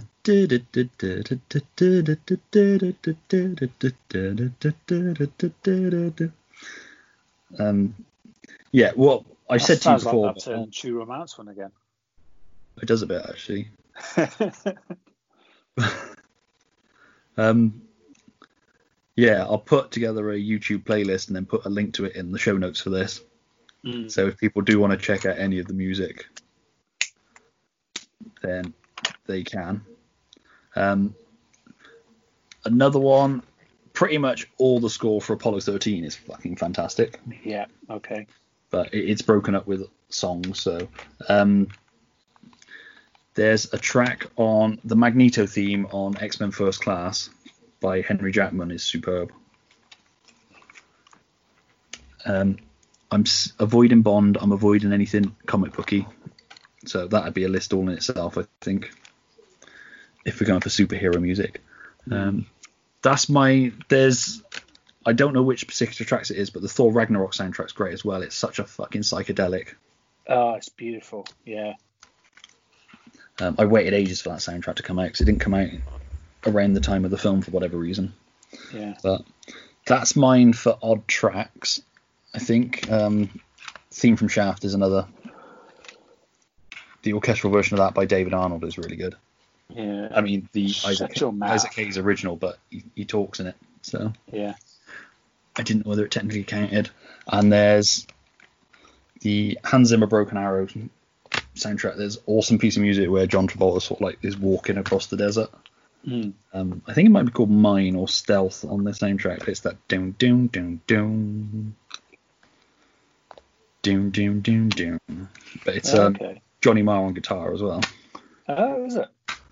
But yeah, it's it's another '90s meh, action movie, but fucking awesome oh, I like Broken Arrow. I like Broken Arrow.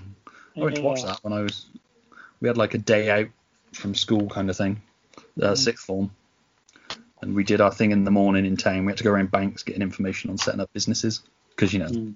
school or sixth form rather, and then yeah, we had the afternoon free, so we went to the cinema and watched Broken Arrow, Lovely. Which is fucking great. Um, yeah. So any honourable mentions you want to chuck in on tracks? I've got a couple of other. Yeah, uh, and full albums as well. I've I've got the Juno album down. Cool. If we do full albums after, just any Oh, okay tracks you get in. no. I'm going to chuck two more in then, which is the Buckaroo Banzai theme by Michael Boddicker oh yeah, okay. and the Battle Creek Brawl theme by um, Lalo Schifrin, who did the Mission Impossible theme as well. Mm. But yeah, that's a great piece of music. Dum dum dum dum dum dum dum dum. Fucking superb. I love that. That's Tony's Okay. fault, that one, because he made me watch Battle Creek Brawl for And Why Not, which is a great fucking film. Okay. But All right, a couple to check to check in actually to uh, to go in. Some classics, um, things like some like proper things like um, the theme to the good, the bad, and the ugly. yeah, Bullitt. Um, uh, Bullitt, yeah, absolutely. Um, uh, but um, Colonel Bogey from Great Escape. yes, Um, I was I, basically, yeah, I, I basically grew up thanks to my dad. I basically grew up on Second World War theme tune tapes. Um, I didn't even think about putting them in my list, but yeah, I didn't. know, I used to walk around Tesco's whistling the uh, Great Escape theme. It's a great whistling in your job theme, isn't it? Because every so often Yeah. the penny drops for somebody. Yeah, It's also great to whistle if you've been locked in a cooler and you're just throwing a ball at a wall. yeah. As you're kind of shaking your, your leg in the flower aisle, you know, piles of flour coming out your trouser leg. But full scores then. Let's let's do that one. Okay. So so I will go with the Lord of the Rings. Oh, Howard Shore. Yeah. Again, um, Ken. Reynolds put Howard Shore's work on Lord of the Rings and Hobbit trilogies, which you can't really knock it. That whole Lord of the Rings theme is great. Yeah, it's just again the, the Hobbit's theme is my favorite of that lot on that album. Uh, I've not it's just perfect. It's just The, again, the films left me cold, and I never actually dove into buying the soundtracks, but I should because I love the Lord of the Rings ones, and it's going to be more of the same. But, but yeah, he put those. He also said the Gladiator soundtrack by Zimmer. yeah, again that's, an instant classic. It's Ken Reynolds. Um, Steve Taylor Bryant said Born Free by John Barry, which I can't hold that either. No, Um, and then my brother said Footloose, but it's not a score. But no, you know, absolutely. it's Footloose, so it's a given. And Yeah. my uh, brother's girlfriend put the Dirty Dancing soundtrack. Okay, right, yeah, okay, fair enough. I'll, I'll let it go. That's that's cool. Yeah. Um, but yeah, and then so my whole scores. I'm gonna if we're avoiding comic book ones. Oh, So, okay, can we have one pick- comic book one? Yes. Did you pick a full one? I did. Lord of the Rings. Did you pick one? I, you didn't, I, did you? I didn't pick one, no, but I have No. got a couple also to mention, but no, I haven't picked one yet. Go on, then pick one. Sorry, I Um, let, me- let me have my let me have the um, uh, comic book one. Yep. Spider Verse. yes. Excellent shape. Yeah, lovely. I avoided Really anything Spider-Man because I thought you'd probably. Yeah, yeah. Into the Spider Verse is just brilliant. I mean, I mean, the film was just superb anyway, but the soundtrack just helps do it, and it's great. Uh, if we're going superhero ones, then for full soundtrack, I'm gonna go with Ludwig Göransson's Black Panther score. Okay, yeah. It's fucking superb. Uh, yeah, that'd be mine. Um, you got another one? These are all Um, recommendations. I don't know. Maybe maybe the classic Rocky theme or the the Rocky al- album. Yeah. Because it's not just the Eye of the Tiger in there at all. You know what I mean? It's it's quite it's a it's a good little album. It's a you know where you got that there's that piece with the very synthetic 1970s, and I've heard it again recently. I think it's actually taken from a song, but it's like a keyboard, like a synthesizer keyboard, and it just gets higher and higher and higher. Do you know what I mean? Do you Yeah, know the piece I mean? uh, vaguely. It's been a long time since I watched Rocky. It's like it works. It works in octaves, and it goes like from from the from the low octave and goes rah, rah, rah, like that. That was a Da-da. brilliant impression by me. Yeah, yeah, different film. Um, I'm gonna chuck in for whole scores then. I'm just gonna reel off a few. So you said Rocky, so I'm gonna say The Rock. The Rock is an awesome score. I Yeah. believe that's Zimmer as well. Um, Mark Knopfler's Local Hero score, which I absolutely I love that film anyway, so that helps. But um, somebody on uh, EM Ling, who follows me on Twitter, put that um, Knopfler's work on Cal, which is not a film I'm familiar with, I must admit. But yeah, he recommended that. So, but yeah, um, Martin Ro- Local Hero Yeah. Is great. The in- soundtracks for The Incredibles, both one and two, Okay. they're great James Bondy themes for cartoons kind of thing. Um, and a big one for me that Ross tapped me into was um, the Alien 3 score. Okay. It's stunning. It's really field. difficult to get, but you can probably get it quite easily digital, but it's quite difficult to get on disc. But yeah, it's really good, the Alien 3 score. Um, a lot of the ones we've mentioned, I'd say just listen to the whole soundtrack, but Yeah. But yeah, um, like I say, Apollo 13 as well. I chuck on there Thor Ragnarok. Um, the score for the 90s Teenage Mutant Ninja Turtles film. The Oh score. no. Oh, the score itself. I know how I had the album, but yeah, the score. Yeah. So because they only had part of it on the actual album, which was done by the Turtles Orchestra, I believe. But yeah, the actual full score because I bought it on vinyl because they did a really nice pressing of it. But it's John Du Prez. But yeah, it's a really nice. It's really nice vinyl actually. But um, it's one of the reasons I bought a record player. Mm. there were so many really good scores coming out. Um, but yeah, so that's sort of my list of full albums. I'd also recommend um, Rob Dougan's Furious Angels. Disc two It's just all orchestral versions, but it's a bit more dancey. Yeah. Is it dancey? I don't know. I d- fuck all about dance music. It was always put in the dance section in HMV. but there's a lot of tracks on there. I mean, um, one of them was used in um, the second Matrix film.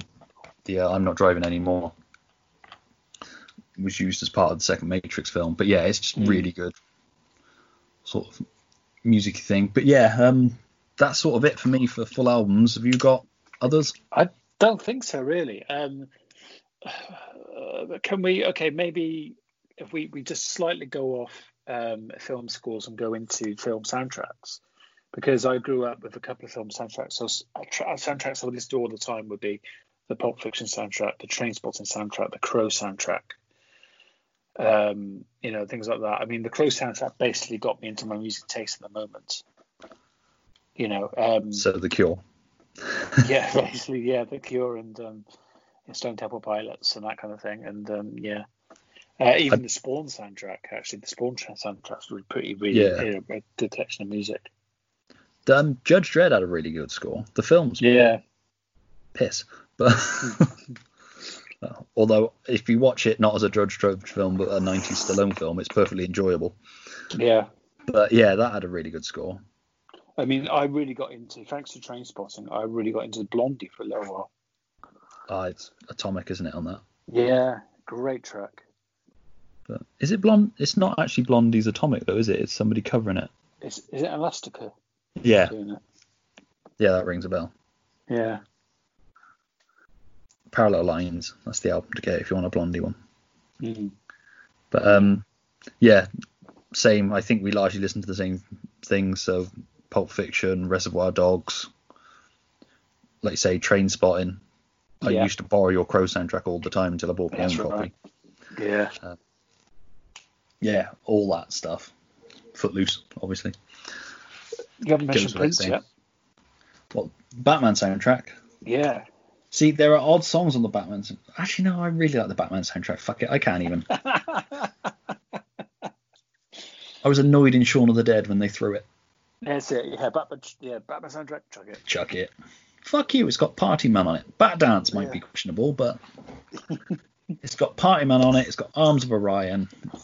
Part was uh, part um Party Man was when, when they were in the art gallery with the Joker, Yeah. wasn't it? Where they had on the ghetto blaster. Yeah. Um, Trust when he's giving out the money before he gasses the city. Yeah, that's a great track.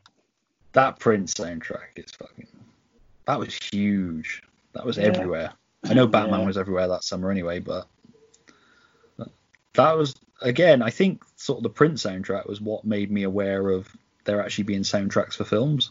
Mm. You know, as a kid, you don't necessarily connect the two. You know, there's Yeah. songs from films, but you don't actually connect the two. That there is actually possibly a full soundtrack out there.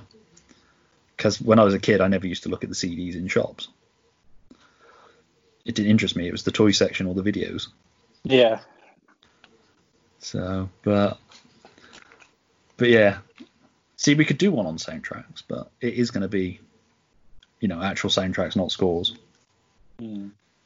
But, and like I say, I didn't chuck any Bond in, but John Barry's Living Daylights score is superb. A lot of the early Bond stuff's got some great tracks on it. I love Michael Kamen's License to Kill, and I love David Arnold's score for Tomorrow Never Dies. Mm. Uh, White Knight is superb. Just his gun barrel Bond theme, then into the actual pre-credits thing. It's like Yeah. ten minutes long because it's the full pre-credits. But say I'm a fan of David Arnold anyway. Off of the back of the Bond thing and Independence Day. But I love you picked Independence Day. It freed one of mine up. So. but I think we got a strong list of 20 tracks and some honourable I mentions think we've done as well. well.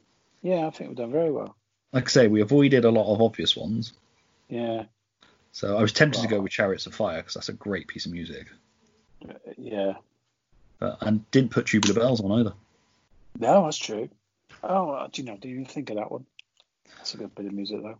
See, I can't remember Tubular Bells whether it was written for The Exorcist or whether The Exorcist just used it. I think they just used the Tubular Bells album Yeah.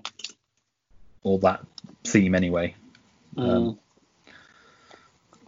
Mark what about um, um, what's the, what's the track? Um, I know it's actual. It's an actual song as opposed to a soundtrack, a, a, score. Um, is it Holiday Bells or Holiday Rock from the beginning of um, um, National Lampoon's Christmas Vacation? Oh, what the actual The song that plays the- over the the- credits? Yes, Um, Holiday something. Holiday. yeah, Rock, I know the one you Bells. mean. That's a great track. Well, to be fair, Holiday Road by um, oh, what's his face from Fleetwood Mac? Oh, bollocks, Lindsey Buckingham. Yeah. Holiday Road's great. That whole Chevy Chase had some awesome themes. That bit by bit by Stephanie Mills on um, the Fletch soundtrack. Yeah. Fucking Beverly Hills Cop. Oh Christ, yeah. That had a great soundtrack and theme song. Yeah. I've ordered the vinyl of the score for that. It's getting re-released. So that was a proper 80s cop movie Yeah. piece of music. But but no, Oh, I, okay, okay. Uh, the Goonies. There, there's that that tune um, when they're on their bikes, and I can't, I can't remember the name of it. But they're on their bikes going down. Uh, you know, when they've just it's raining yeah. and uh, they've just found the map and they're going down on their bikes to the actual where they. Where It's they been so cafe. long since I watched The Goonies. Ah, I'll tell you what else got a really good score. Um, It. Okay, yeah. Which one? a horror sort of score. Yeah. The Is that the original or the? no, the, the remake? 2017 It Chapter One. Yeah. Um, I'm sure It Chapter Two has as well, but I haven't Yeah. watched my copy in a long time because I lent it to Oh, somebody before the lockdown. Sorry, I haven't got around to it yet. Well, to be fair, you've had a good excuse. But no, I think we, we've got a 20 track list to chuck up on. Like I say, I'll put together a YouTube playlist to go with Yeah. it rather than cutting bits of music into it. Mm, I think I think we sang the themes we needed well enough. I think so too. But not one Disney version of. Independence Day. I know. I was going to say what was your favorite Disney one, but mine would Uh, be. I think yours is up. Is it? Oh yeah. Okay. Yeah. yeah. I, I yeah, I always love Beauty and the Beast. I'm not gonna lie. I really. I'm. A, I love them, some of the Moana songs. Yeah. Um, Tangled's a great one as well. Yeah. Um, Frozen can fuck off. I heard that so much when I worked at HMV. it's not even a great song. It's not even a great mean? film. Tangled is so much better. Yep. This is what I'm saying. Um, Big Hero 6 has got a good score. Yeah, that's a And it's also got a Fall Out Boy song on it that I don't hate. yeah. Okay. I know. Cause, but then they went on and did the Ghostbusters themed reimagined and yeah. Yeah. But but yeah, no, I think we've like I say, I could probably do a second list. Mm. So I could do a list of superhero music because there's the um, Zimmer stuff on Dark Knight. Mm. Oh yeah, of course. It's, um, is it Zimmer and Howard Shore or Zimmer and James Newton Howard? I can't remember now. James Newton Howard on the f- Batman Begins and The Dark Knight. But yeah, that's superb. Like I say, the Avengers Infinity War, Doctor Strange soundtrack's great as well. Yeah. Um, and we haven't even got into TV stuff Yeah. because could do that too. But yeah, I think people have got enough to be going on with. I think so. So it's going to be an epic list of things we shouted out. Although I can't really Yeah, put it in the description. no. But but yeah, so like I say, I'll put the playlist together that will link up to it so people can listen to the music. Okay. I'm sure there'll be people that add other things to add after they've listened. Yeah. But but yeah, that's pretty much it on that discussion, I think. okay. Um, yeah, like I say, I think film scores are great, especially for drawing to, and even more so for writing. Yeah. If you're trying to write something and you want a particular feel, there, like I say, if you want something scary, the It Chapter Two soundtrack's great, or the Halloween score, oh, like well, John yeah, Carpenter. We've got no. John Carpenter on this, no fucking Big Trouble in Little China. No. So, like I Yeah, say, why didn't we put the bloody Halloween theme on there? Ding ding ding ding ding ding ding ding ding ding ding ding ding. honourable mention. Yeah, honourable mention. It's a, it is a great piece of music. I gotta be honest. Um, Nightmare on Elm Street as well. The din. Yeah. Although whenever I try and do it, it always comes out as "This Is Your Life." down, down, down, down. They're very similar. It's just a different Mm. fucking key. One key, it's Freddy's gonna get you. Two key, it's Michael Aspel with a book. what was it? So what I read the other day. If you listen to, um, I think it was um, uh, uh, Strictly Come Dancing. If you listen to the theme of Strictly Come Dancing and then immediately listen to the Thundercats theme, they're basically the same track. Uh, have a listen and you can see you can see what it is. It's just they've just just arranged very differently, but they're very similar. but not in the way that that um, the X Men theme from the '90s cartoon is just stolen from a foreign language TV show. Oh yeah, no, yeah, that was really blatant. yeah, still a great piece of music though. Yeah, it was cool. But but yeah, awesome. Okay then, um, Okay, yeah, what else have we got to shout out? We've done things we've watched and would recommend Mm. people check out. Uh, yeah, can so, I do can I do a Kickstarter shout out? Uh, yes, unless it's for Aaron. It is. I'm Well, joking, of Okay, I course. won't then.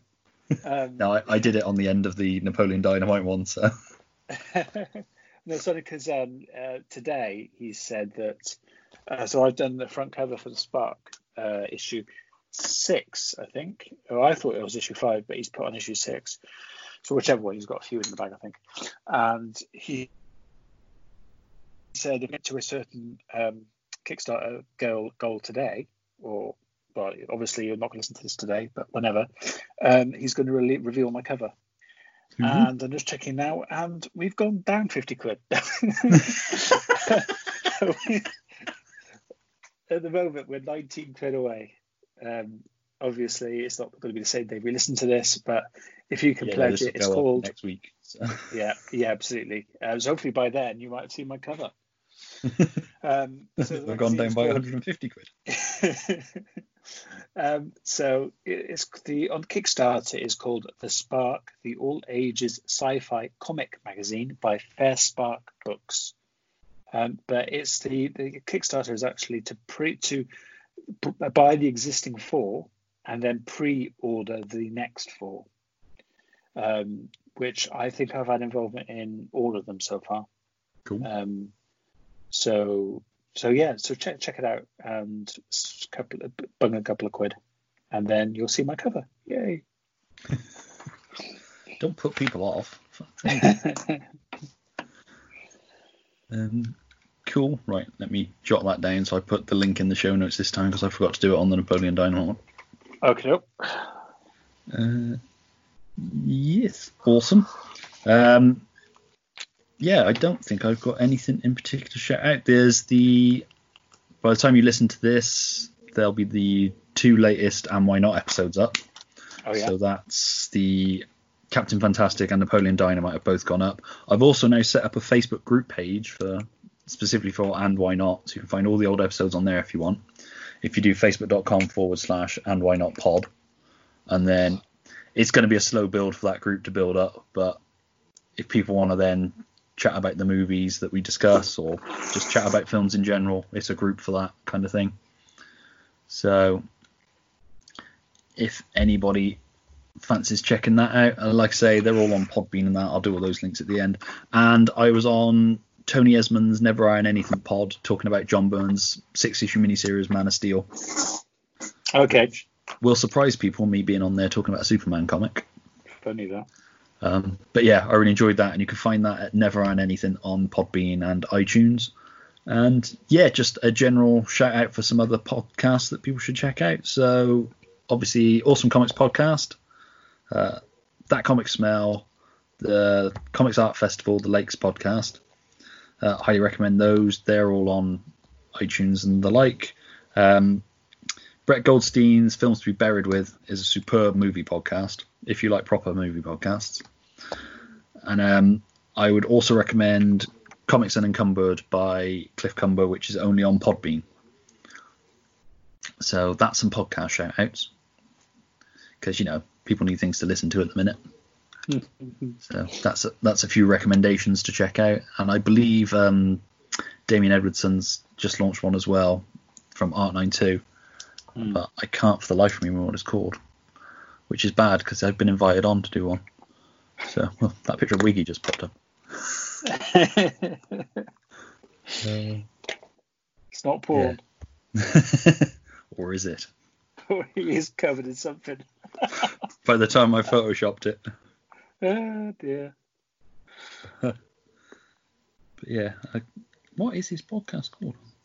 I feel really bad now. Far too many things to remember in life. Um, yeah. Um, while I'm looking for it, tell people where they can find you on. Omen to that. That's the Art to That. 92 podcast. Okay. Um, the first one's up. It's about old school wrestling. Uh, it's got um, Vince Hunt and John Tucker on it. Mm. So, yeah, I'd, I'd recommend checking that one out as well. So, yeah. So anyway, if I think that's it for shout outs for me. I'm sure there's something else I should have shouted out, but I can't remember what it was. Let me check. Nope, didn't write fuck all down. So I'll remember afterwards and have to cut it back in. So yeah, where can people find you online? That's a good question, Stuart. So, um, if, if they go onto Instagram, then if you type in the name that I'm about to give you, and am I stalling? Well, is this good? Yeah, this Uh, is on- this is really good. We should. I'm gonna uh, pre-record this one day. Yeah, I think so. I, I should write it down if I can read it out. It is if you just type in "I am Zoot," but it's actually I underscore underscore am underscore underscore Zoot. But just type in "I am Zoot" in search, and I'll come up, and you'll notice. You'll, I've got a logo like a brown logo. You'll notice it. That's Instagram I post- two underscores in between. It's two underscores. I don't know why I did that, but it's I underscore underscore am underscore underscore Zoot. But you'll find me. You, you'll you'll see the logo, and uh, I post almost every day on there, just all my drawings, all my all my scribbles and doodles. Uh, and on Twitter, I am Zoot. Uh, what am I on Twitter, Stu? Uh, uh, Zootbot at Zootbot. Zoot at Zootbot on Twitter, and then on Facebook, I am I am Zoot. Just Google it. Just, just go. Just type it in. You'll find something. awesome. I've thought of the other Yeah. shout I was going to do, which is Blak the Comic, which is Vince Hunt's comic on Instagram. Hmm. If you just search Blak the Comic, which is Black B L A K, uh, he's doing like a it's like a square panel. Obviously, it's Instagram, so it's square. But yeah, it's a square panel a day. He doesn't listen Um, to this anyway, so why big him up? Because you know I'm really enjoying it, and I want other people to read it. You should get him. You should only do it if, if he listens to us. Well, we'll find out. It's true. And if he doesn't, next episode we'll tell people not to check it out. Unsubscribe. um, yeah, and obviously, as I'm infringing on his territory in a really shitty imposer way, check out the Penned Guins uh, cartoon strip. It's all across. If Yeah. you put Penned Guins in Twitter, Instagram, it will come up by Alan Henderson. It's superb. Yeah. Really good, really good, funny. There was one today that made me laugh about um, somebody getting burnt. Like, was it serious? It's like, well, they don't mess around at the crematorium. but Brilliant. but yeah, so Um, check those out as oh, well. Also, because we mentioned him earlier, if you wanted to have a look at Karl Kopinski's stuff, uh, it is um, oh Karl Kopinski. There you go, and it is uh, K A R L K O P I N S K I, and you'll just see his amazing stuff and feel really jealous and inadequate like I do. And then check out his videos as well, and And his videos on YouTube, yeah, because they're then just- join me in a big burning everything I've ever drawn out in the back garden. Yeah, absolutely. It's, Um, it's just fucking stupid. Actually, I'm going to give it as another artist as well. Actually, um, that I'm going to give a big up to. Um, If he doesn't listen, don't bother. that's very true. Um, and it is. Um,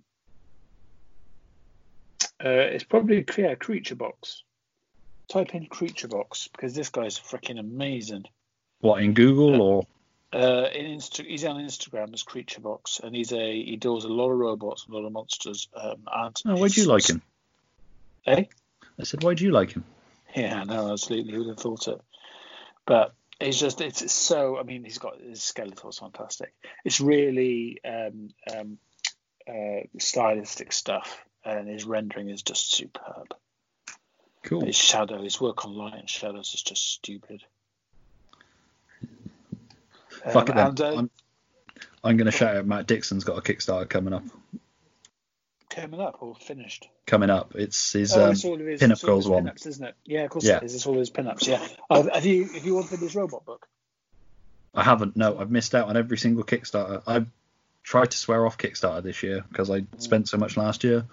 Um, but I bought both issues of Atomic Hercules off of there. I backed Edmonton Brothers did one. I've got um, NPCT uh, by Milmo that I backed. So. I'm not doing very well at not backing Kickstarters, but I have set up a notification to let me know when that one goes up. Yeah. So hopefully once that one goes live, because I really like his pin-up art. His robots are superb as well, but I really like his pin-up art. Yeah, I've got a couple of his old pinup books that aren't available anymore.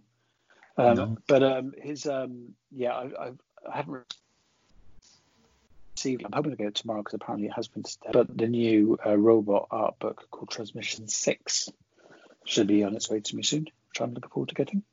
Yeah, I really should have backed a couple of those, but Yeah, say it's just can't spend money on everything, unfortunately.